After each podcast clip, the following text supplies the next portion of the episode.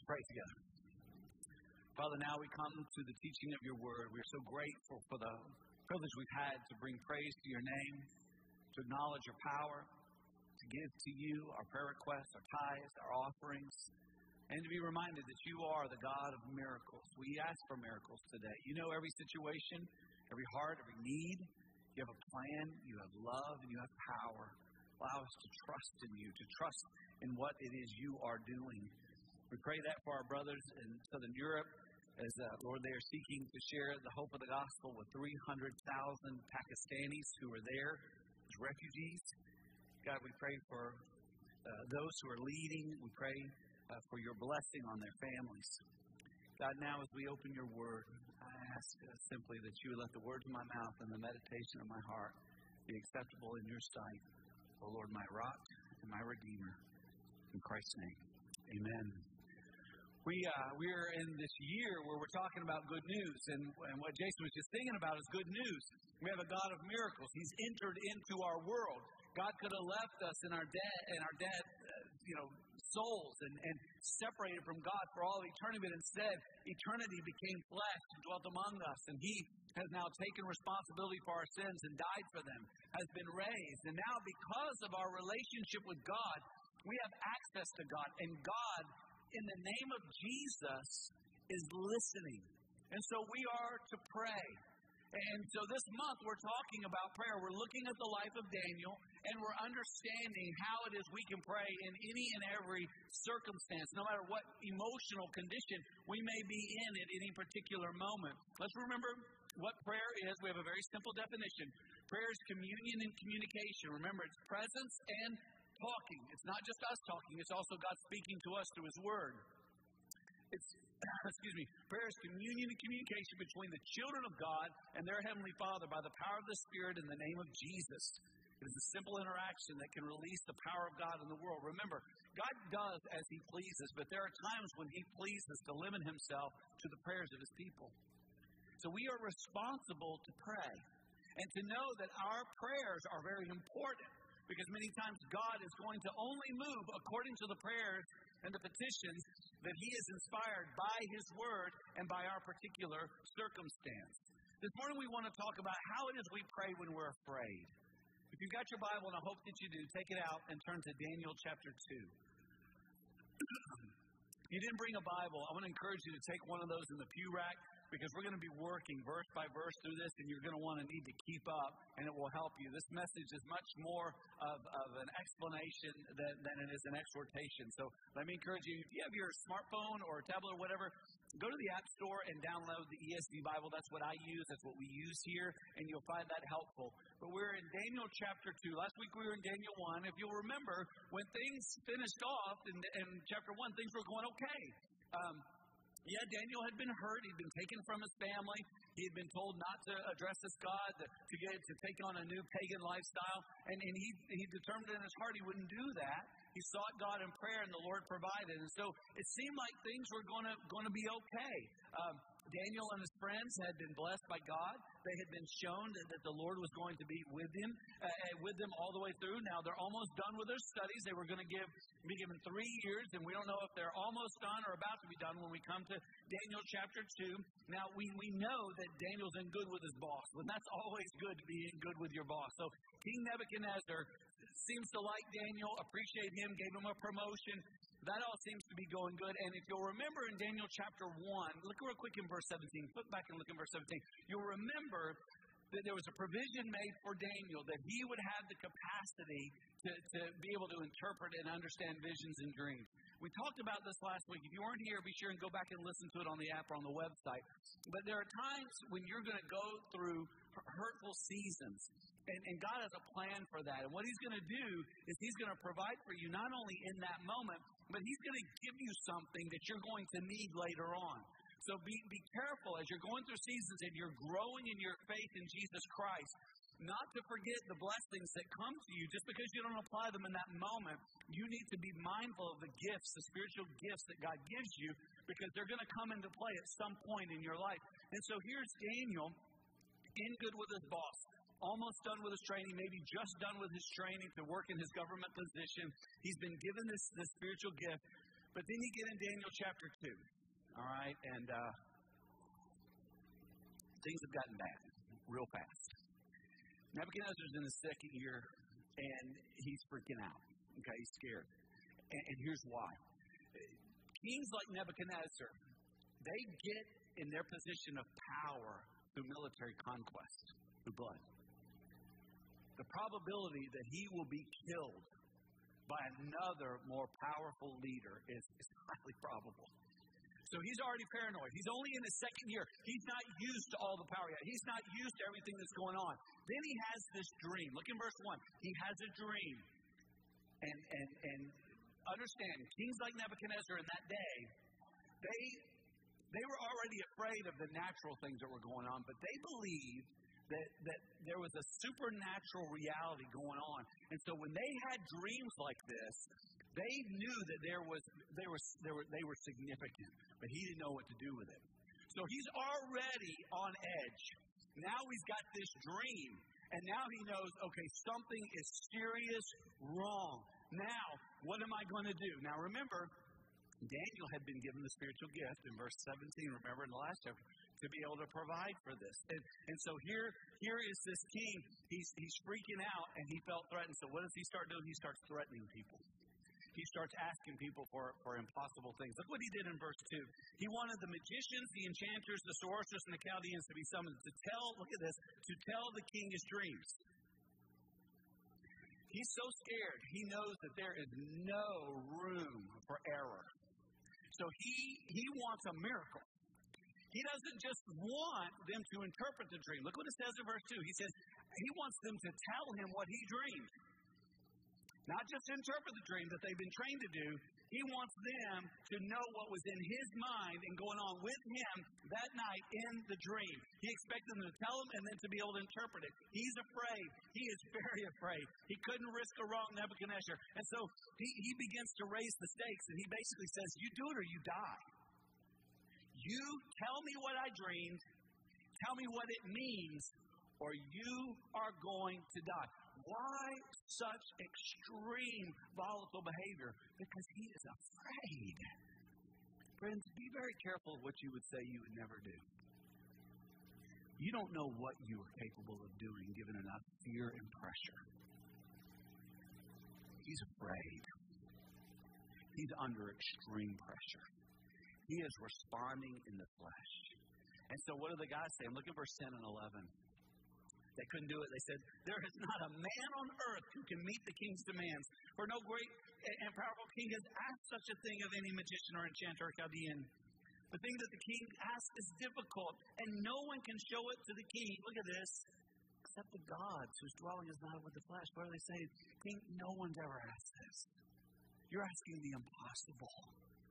What you're asking is super, it's beyond the flesh, it's supernatural. King Nebuchadnezzar doesn't care. He's so afraid. He basically said, look at verse 12 and 13. Because of this, the king was angry and very furious and commanded that all the wise men of Babylon be destroyed. So the decree went out, and the wise men were about to be killed. And they sought Daniel and his companions to kill them. Why? Because they were trained to be wise men. So what do, what do Daniel and his buddies do? All right, this is the this is the turn point in this text. So I'm going to ask Claudia to come up. Let's all uh, stand together in honor of God's word. We're in Daniel chapter two, and this is the current this is the turnkey of understanding this text, uh, verses 17 through 19. I'm gonna look on with you, Claudia. Go ahead and read that for us. Then Daniel went to his house and made the matter known to Hananiah, Mishael, and Azariah, his companions, and told them to seek mercy from the God of heaven concerning this mystery, so that Daniel and his companions might not be destroyed with the rest of the wise men of Babylon. Then the mystery was revealed to Daniel in a vision of the night. Then Daniel blessed the God of heaven. The word of God. Thanks be to God. Well done, Claudia. If you would go ahead and be seated. called for a season of prayer. He called for a time of focused prayer. That's what he did. And that made all the difference. That was not only the, the, the result, but it was also the trigger of everything else that needed to happen. Prayer. Prayer is what it's about, friends.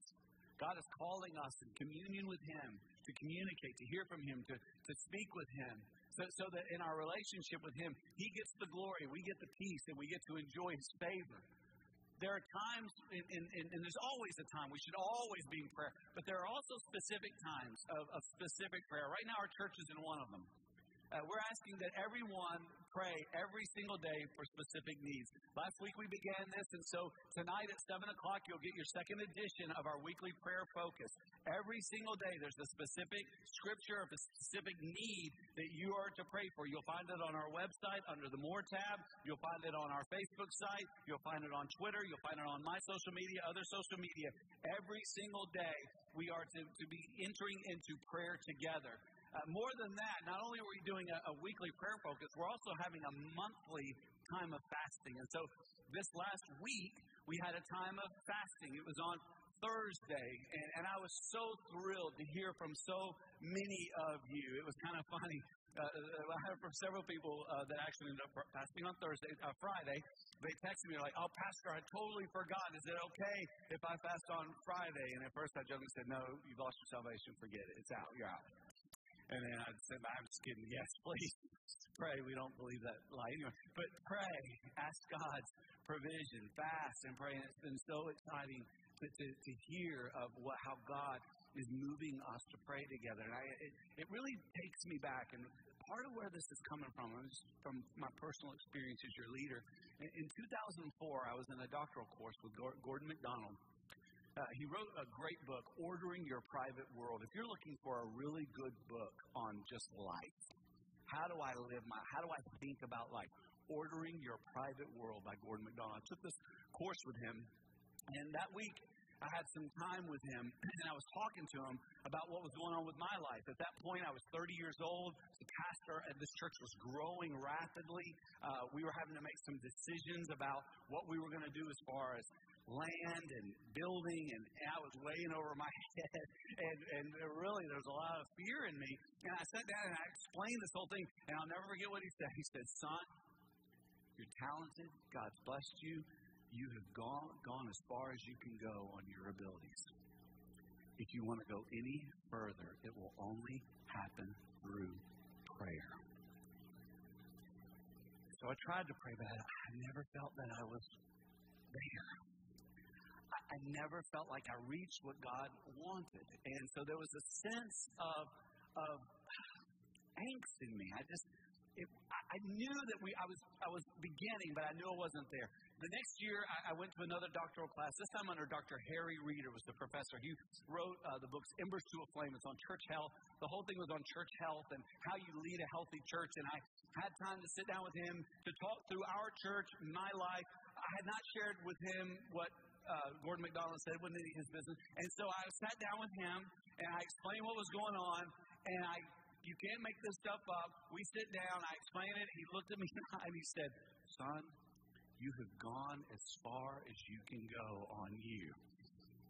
From this point forward, if you're going to go forward, you're going to have to pray. I said, What do you know? No, I didn't do that. I said, I hear you. And I shared a little bit my frustration. I knew that. I'd heard that. And I was trying to lean into that. I was trying to learn that. And I think that's where we as a church, where where we are as a church. Listen, church, Living Hope, you are gifted. You are amazing. God has drawn together such leadership and, and so much capacity. But what the Lord is asking us to do, we can't do. We're a church on multiple campuses and multiple venues and multiple languages. We are a part of partnerships that impact not only our city and state and our nation, but the corners of the world. And we're, we're expected to go and join God and be a part of what's happening there. More than that, God has called us to be a place where people who are broken can come and get biblical counseling and, and, and the lives are being changed, but not because we're so smart, but because God is so good. We can't do this. And now, if, if, if you affirm this today, we're going to begin to, to be a voice for the voiceless, the unborn, and, and provide care for mothers and hopefully salvation, and life will come. And I'm telling you, th- th- we can't do this.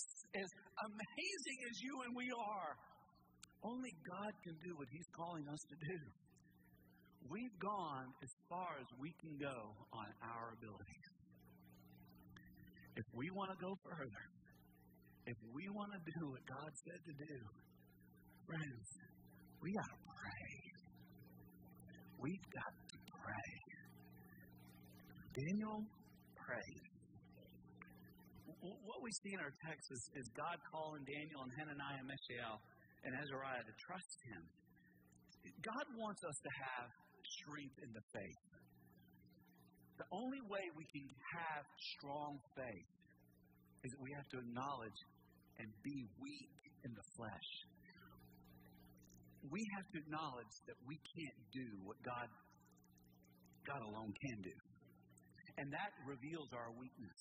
But it's in that very moment we find strength. 2 Corinthians chapter 12, the Apostle Paul writes in verse 7 So to keep me from becoming conceited because of the surpassing greatness of the revelations, a thorn was given me in the flesh, a messenger of Satan to harass me, to keep me from becoming conceited.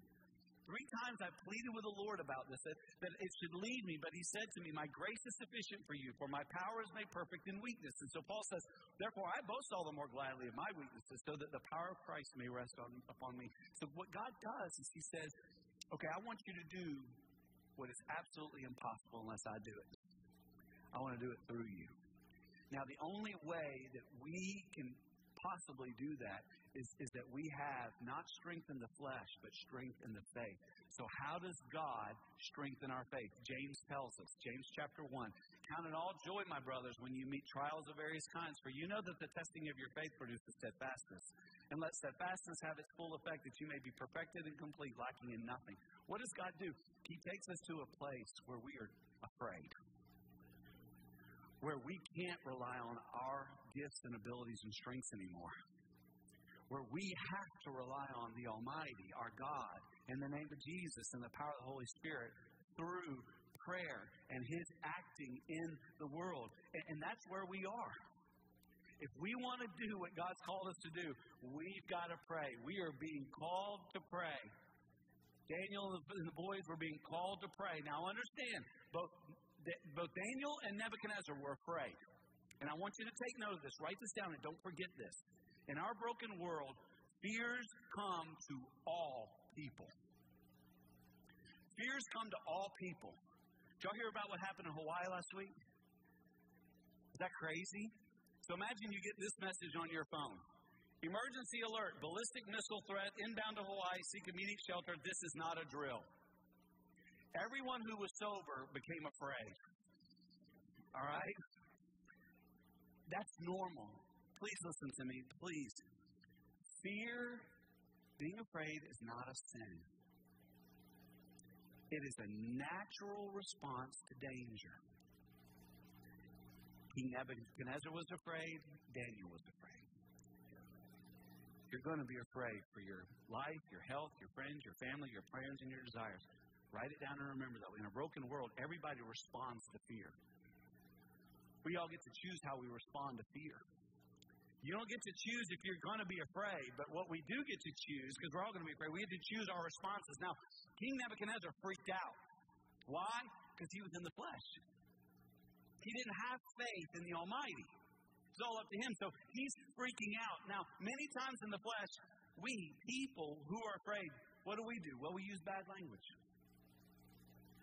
The reason why people curse is it's a revelation of pride. Humble people don't curse, arrogant people do. So when you're in the flesh and you get afraid and you start cussing, it's because you're proud and you're depending upon you. If, if not cursing, many times people get angry at themselves or others. Let me tell you what anger is it's sadness plus pride. Sadness plus pride equals anger. The right response most of the time in life is sadness. Nebuchadnezzar had a bad dream. Looks like things were going south. The right response, man, this makes me sad. But instead, because of his pride, because of his pride, he got angry because he said, This shouldn't happen to me. I'm too important for this to happen to me. I, I am beyond this. There's no way this should be. Pride with sadness creates anger when you're living in the flesh and you become afraid, sometimes you fall into depression. Depression, yes, medical, it, it, it, it's, it's also emotional, but it's always a sense of hopelessness.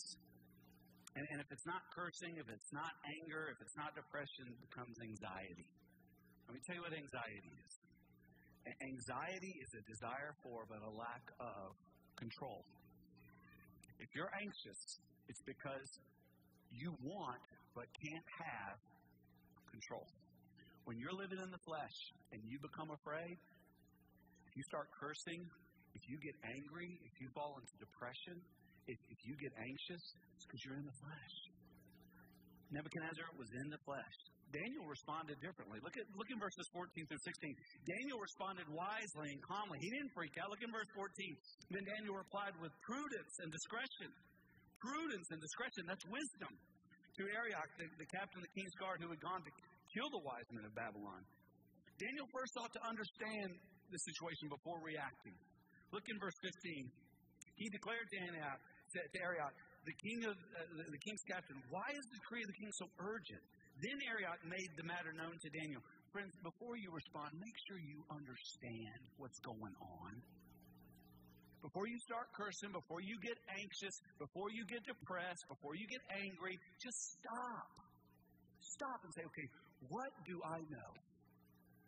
Sharing this week, different folks. I shared with Baird last week when he was when, when the situation with his dad. Said, Jason, we can't know. Okay, we can't know this, but here's what we can know. God loves you. He has a plan, and He has the power to accomplish it. That's what we know. When you believe that, you don't curse. You're not angry. You're not depressed. You're not anxious. Daniel responded in faith, and he acted in faith. Look at verse 16. I, he acted in faith. Look what he did. And Daniel went in and requested the king to appoint a time, look at this, when he might show the interpretation to the king. He said, Oh, oh Arioch, I got this. Set an appointment for me. I'll be there to interpret the, the, uh, the dream, the vision. Don't, don't worry about it. By the way, in the moment when he said that, he didn't know. What's he doing? He knew that God had given him the spiritual gift. He knew what God had called him to do.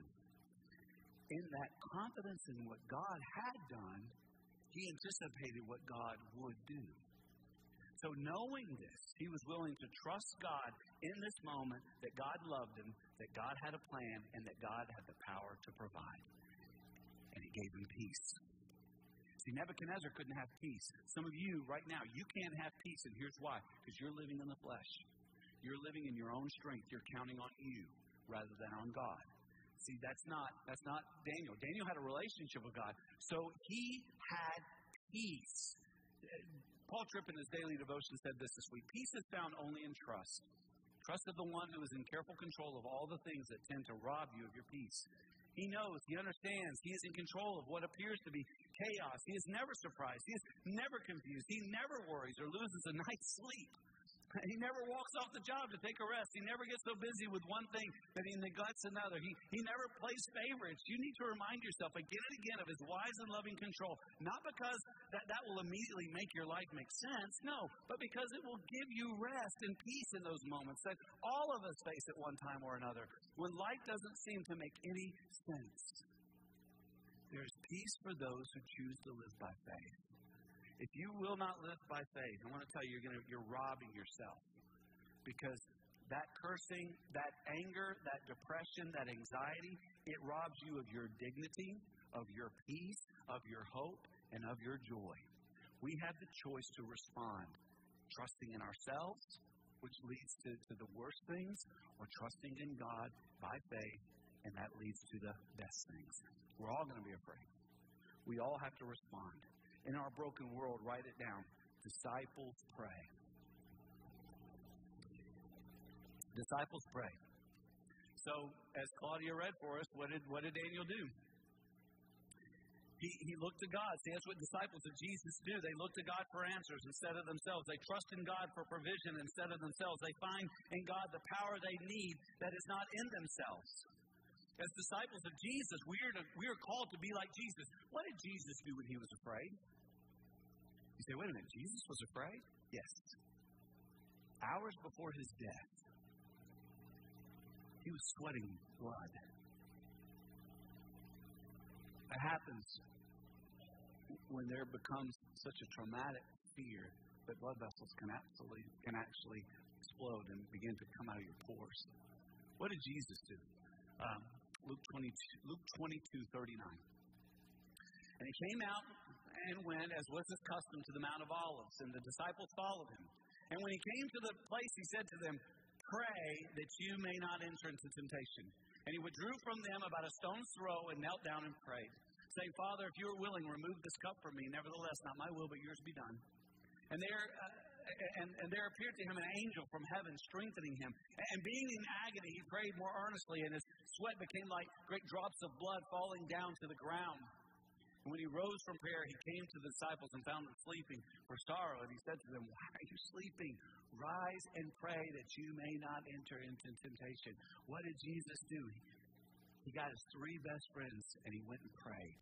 What did Daniel do? He got his three best friends and they went and prayed. What do you do? Curse? Get mad? Get depressed? Get anxious?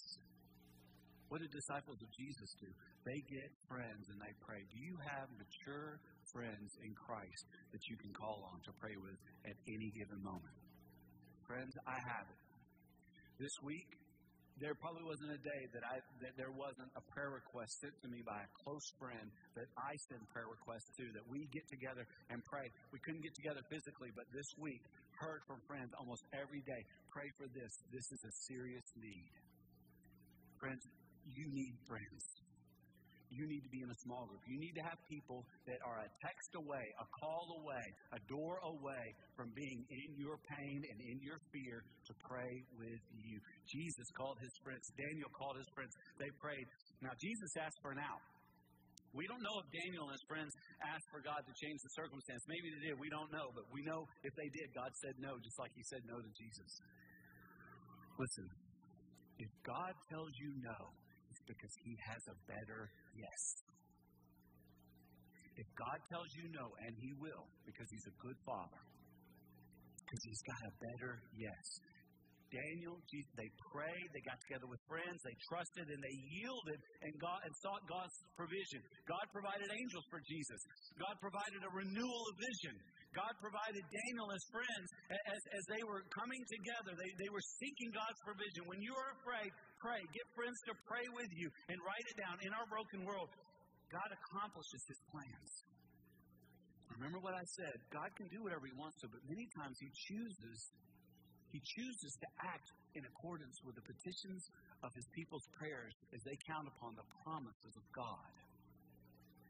God began to act. God gave Daniel the, uh, the dream, the information about the dream and its interpretation. Look at verse 19.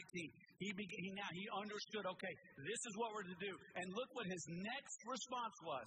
He didn't get on social media if they had that. He didn't go and tell everybody, oh, I got it, I got it. Look at verse 20 through 23. Look at the very first thing he did. It's the very first thing we need to do. He praised God. He didn't say, Oh, thank you, Jesus. I'm out. No. The first thing he said, Glory to God. Glory to my provider. Glory to my strength, to my peace, my rock, my hope, my life. He stopped and he praised God. And then he went. He, he went and he, and, and he told the king the good news, 28 through 30. And then he explained. So look, look what happened here. The first thing Daniel did was he told him, okay, here's your dream talked about what was going to happen. What is he, what he's explaining here through this statue is the future. He was explaining that the that the the the the, the, the, the, the Medo-Persian Empire, then the Greek Empire, then the Roman Empire were going to come, and then there would be a rock that would come that would transcend and overpower all other kingdoms.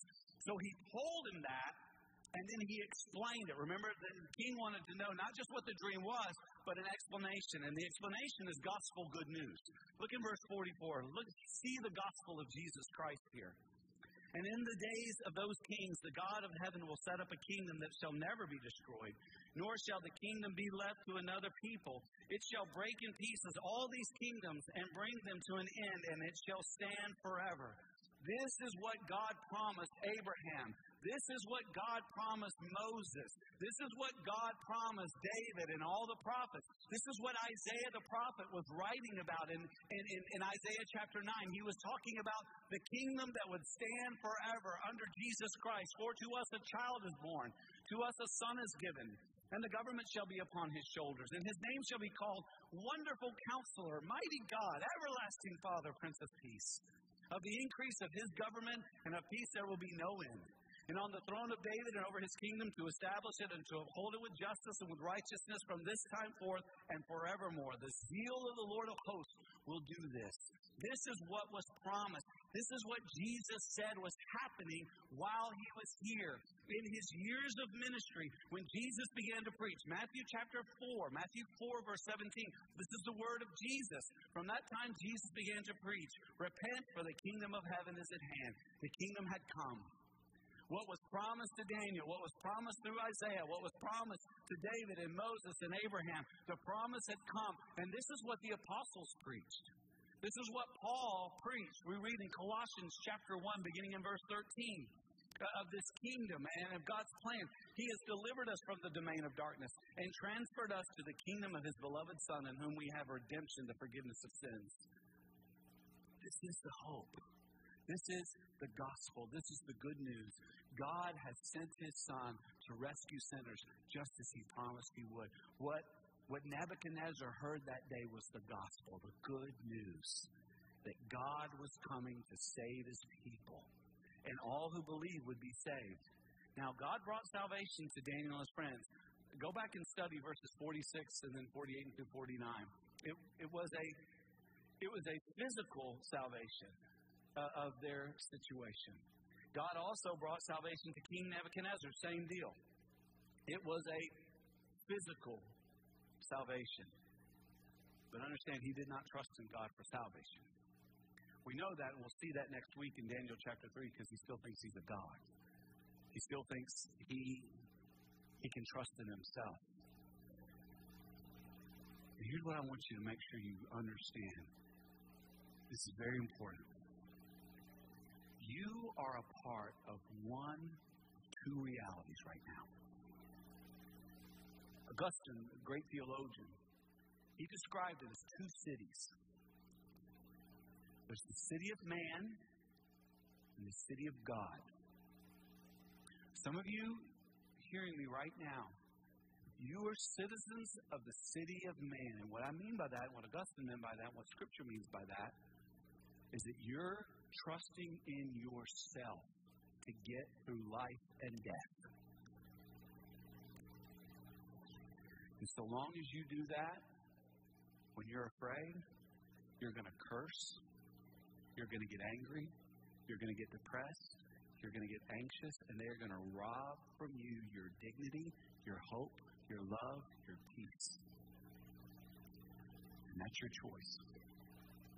But there is the city of God and those who are members of it have repented of self confidence in the flesh. And they've determined to trust in God by faith. Uh, writing about this, Earl Blackburn in his book, he says, There is the city of God. He's quoting Augustine. There's the city of God, which is the church, Zion, and Christ's people. And there's the city of man, which is the world system and those who willingly live in it. The city of God, not Rome or the USA, will eventually triumph over all, and a person's faith should ultimately be in the triune God as he is revealed in the face of Christ. So I got to ask you who do you trust in?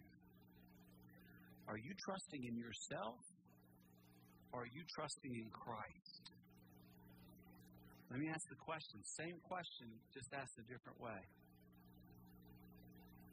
Are you praying every day, consistently, passionately, fervently? Say, whoa, whoa, whoa. Where, where'd that come from? If you don't pray, it's because you trust in yourself. You've said, I got this. I got this decision. I got this need. I can I can do what's needed. And and maybe you're living for such a small kingdom But that may very well be true, but I want you to hear something. You're missing the kingdom of God. You're missing the great blessing of walking under the supernatural power of the Almighty and being a part of His kingdom, which, by the way, what He calls you to do, you cannot do in and of yourself. He must do it through you. So I ask you again are you faithfully praying? Are you a person of prayer? It tells you everything you need to know about where your faith lies, either in yourself or in Christ. It tells you everything about what you're living for. Things of this earth that you can control and get pleasure and power out of, or Christ and His kingdom where He gets all the glory. One city will be destroyed and sentenced to hell forever. One city will be established and it will never fail and it will never fade. It is heaven and it will stand forever. What city are you a part of? Some of you need to right now change your allegiance. You need to come and get on your knees and say, Lord, I want out of the city of man. I want in the city of God. Forgive me, Lord Jesus. Take over my life. I'm your servant. I want to be in your kingdom. Some of you are members of God's kingdom. You're saved, but you don't trust Him because you don't pray to Him. And you need to repent of that right now. And you need to get on your knees and say, Lord God, forgive me for trusting me Forgive me for living for something so small that I can control, and give me a vision for what you want to do, and, and let me trust in you and walk with you. Now, some of you need miracles today. What is impossible with man is possible with God. Ask for the miracle. Let's stand together as we pray.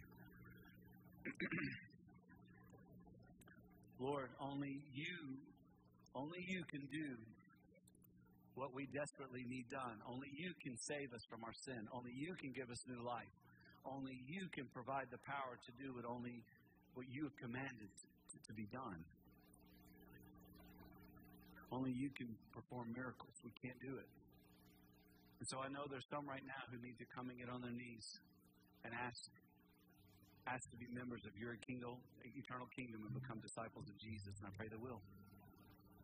Some right now need to come and say, Lord, I am your disciple, but I'm not a person of prayers I need to be. Show me a new way. I can't depend on me anymore. I got to depend on you. And then for those who are there, say, Lord, I need you. I need your help. Please help me. Please do a miracle. Jason's going to play. Jason, you may sing. Come out your head bowed, your eye closed, right now in this moment, come pray as you need to. Ask for God to do what He can do.